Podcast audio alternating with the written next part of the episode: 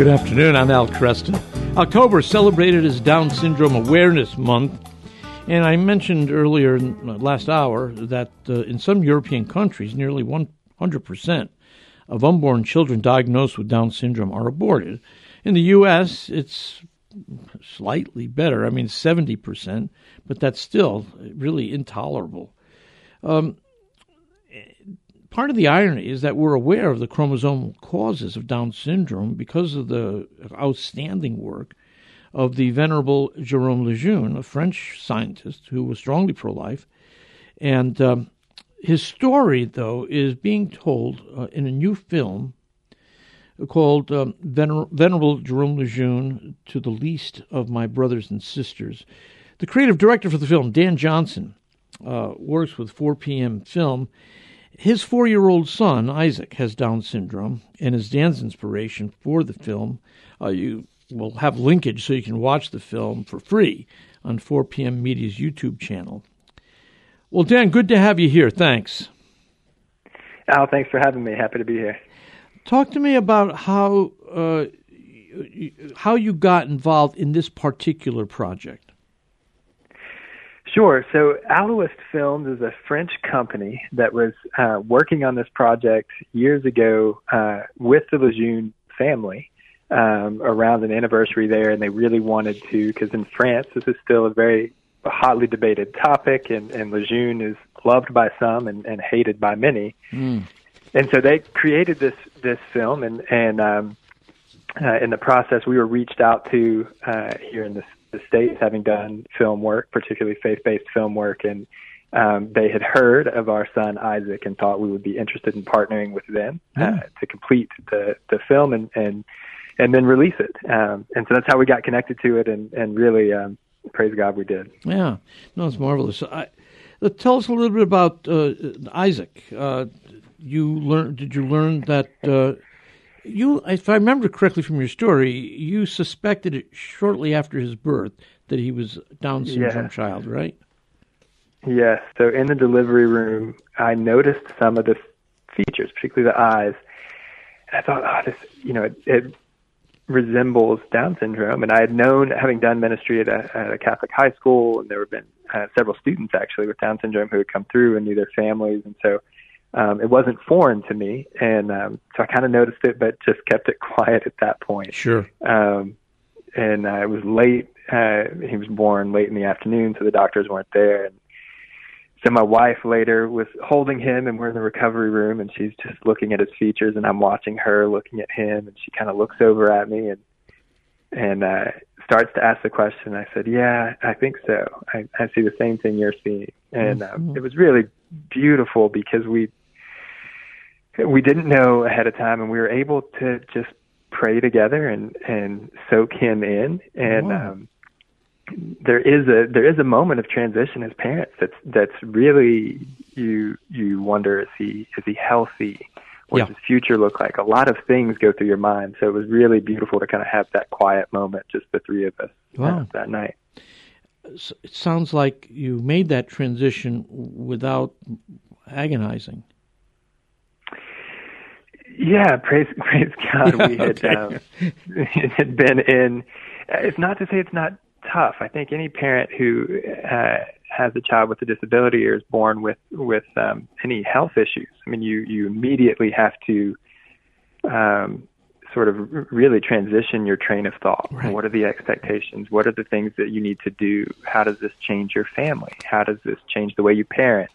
um, there's the unknowns, yeah, um, that are so uh, can be very scary, and so um, that was was real. But our our faith and our trust in, in God and His name Isaac, we we had chosen that name months and months before. We knew he was going to be Isaac, and Isaac means he laughs, which is uh, a beautiful um, characteristic of children with Down syndrome. That's They're right. so joyful in their smile. So we felt like God was present in that from the very beginning, and, and so we had uh, yeah had a lot of trust. Well, tell me the story. Uh, outline the story, if you don't mind, of Venerable Jerome Lejeune. Sure, he was a uh, French geneticist who, in the late 50s, made the discovery of trisomy 21, which is the genetic disorder of Down syndrome. and uh, it was a magnificent discovery. He was on the who's who in the medical community. He won awards. He received an award from from uh, JFK himself, uh, the Kennedy Award.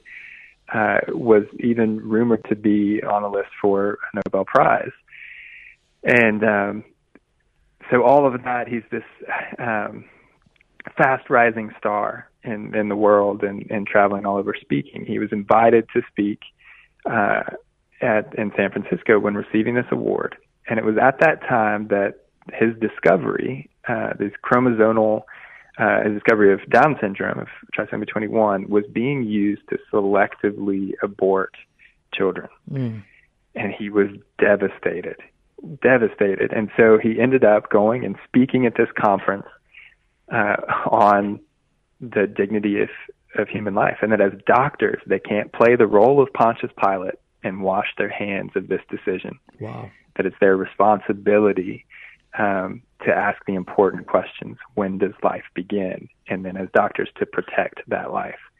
So he became a staunch advocate for the lives of, of these children, uh, which then put him in the crosshairs. And um, he lost all of his invitations. He even wrote a letter on the plane back home uh, to France to his wife um, that said, uh, uh, tonight I, I've lost the the Nobel Prize, and he just he knew that he had he had chosen um, the right side, but was going to put him on um, and blacklist him in the medical community. So the story of the film sort of follows along that path, and then the rest of his journey um, in the defense of life and the care for those with Down syndrome, and and um, and even becoming uh, close friends with uh, John Paul II and all that. So there's there's drama, there's uh, beautiful reflections, and and uh, you get to meet some families in there that uh, whose children um, he worked with, and um, and hear from his wife, and uh, so it it follows that story down, and, and even into a court case where he uh, ended up. Um, being a witness and speaking, defending life um, here in the in the U.S. So drama and beauty and um, a great uh, care for the dignity of life. It's a it's a truly fascinating story. Did he continue to work in his field of genetics? He did. So, and primarily, um, he worked with. He started his own practice uh, and worked uh, mostly on his own. um, yeah. Towards the end of his life, he lost so much of his funding, but worked with families and, and children with Down syndrome um, until shortly before he passed of, of cancer. So, uh, continued his work, continued his work in, in genetics, researching and, and seeking a, a cure um, for Down syndrome and, and other chromosomal um, abnormalities um, towards until uh, the end of his life. Hmm.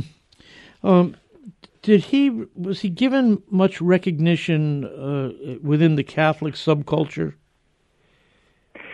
He he was, and it seems particularly through John Paul II, he ended up uh, the last two years of his life was appointed uh, the head of the newly um, formed uh, Pontifical Institute for Life, um, and and ended up uh, consulting on uh, ethical moral moral issues surrounding the medical field mm-hmm. um, in the church. But I don't I don't I mean for me I didn't know of him until yeah. Isaac was born. Um, and then just this past year, being elevated uh, in January, um, he was declared venerable Jerome Lejeune for his life of heroic virtue. Yeah, um, that was just this past January. So he's becoming more and more well known, and his his story certainly is. And then there's um, Lejeune Foundation, which is a nonprofit uh, that um, provides medical service for um, children with Down syndrome, even adults with Down syndrome, and then continued research. Um, and there's one that was recently opened within the past uh, year in Denver, uh, Colorado, in the U.S. Um, it it's it is amazing to me, and tell me if I'm exaggerating the numbers though. The numbers that I was given uh, as I was looking through this today is that roughly 100 percent just about every child diagnosed with Down syndrome in Europe is aborted. Is is it really that bad? It is. It, it is. It is that bad. Um, and I, I would not be able to dive into the numbers with great accuracy, but I know in some places uh, they are actively seeking to promote uh, the abortion of uh, children with Down syndrome, and and that's why. Um, I mean, it's, it's incredibly sad. Uh, that's the part. Yeah, the part that fascinates me is because that in, in the past ten to fifteen years, based on what I've learned uh, since since we had Isaac, the awareness and the opportunity for those with Down syndrome in sort of the public eye yeah. is continuing to grow.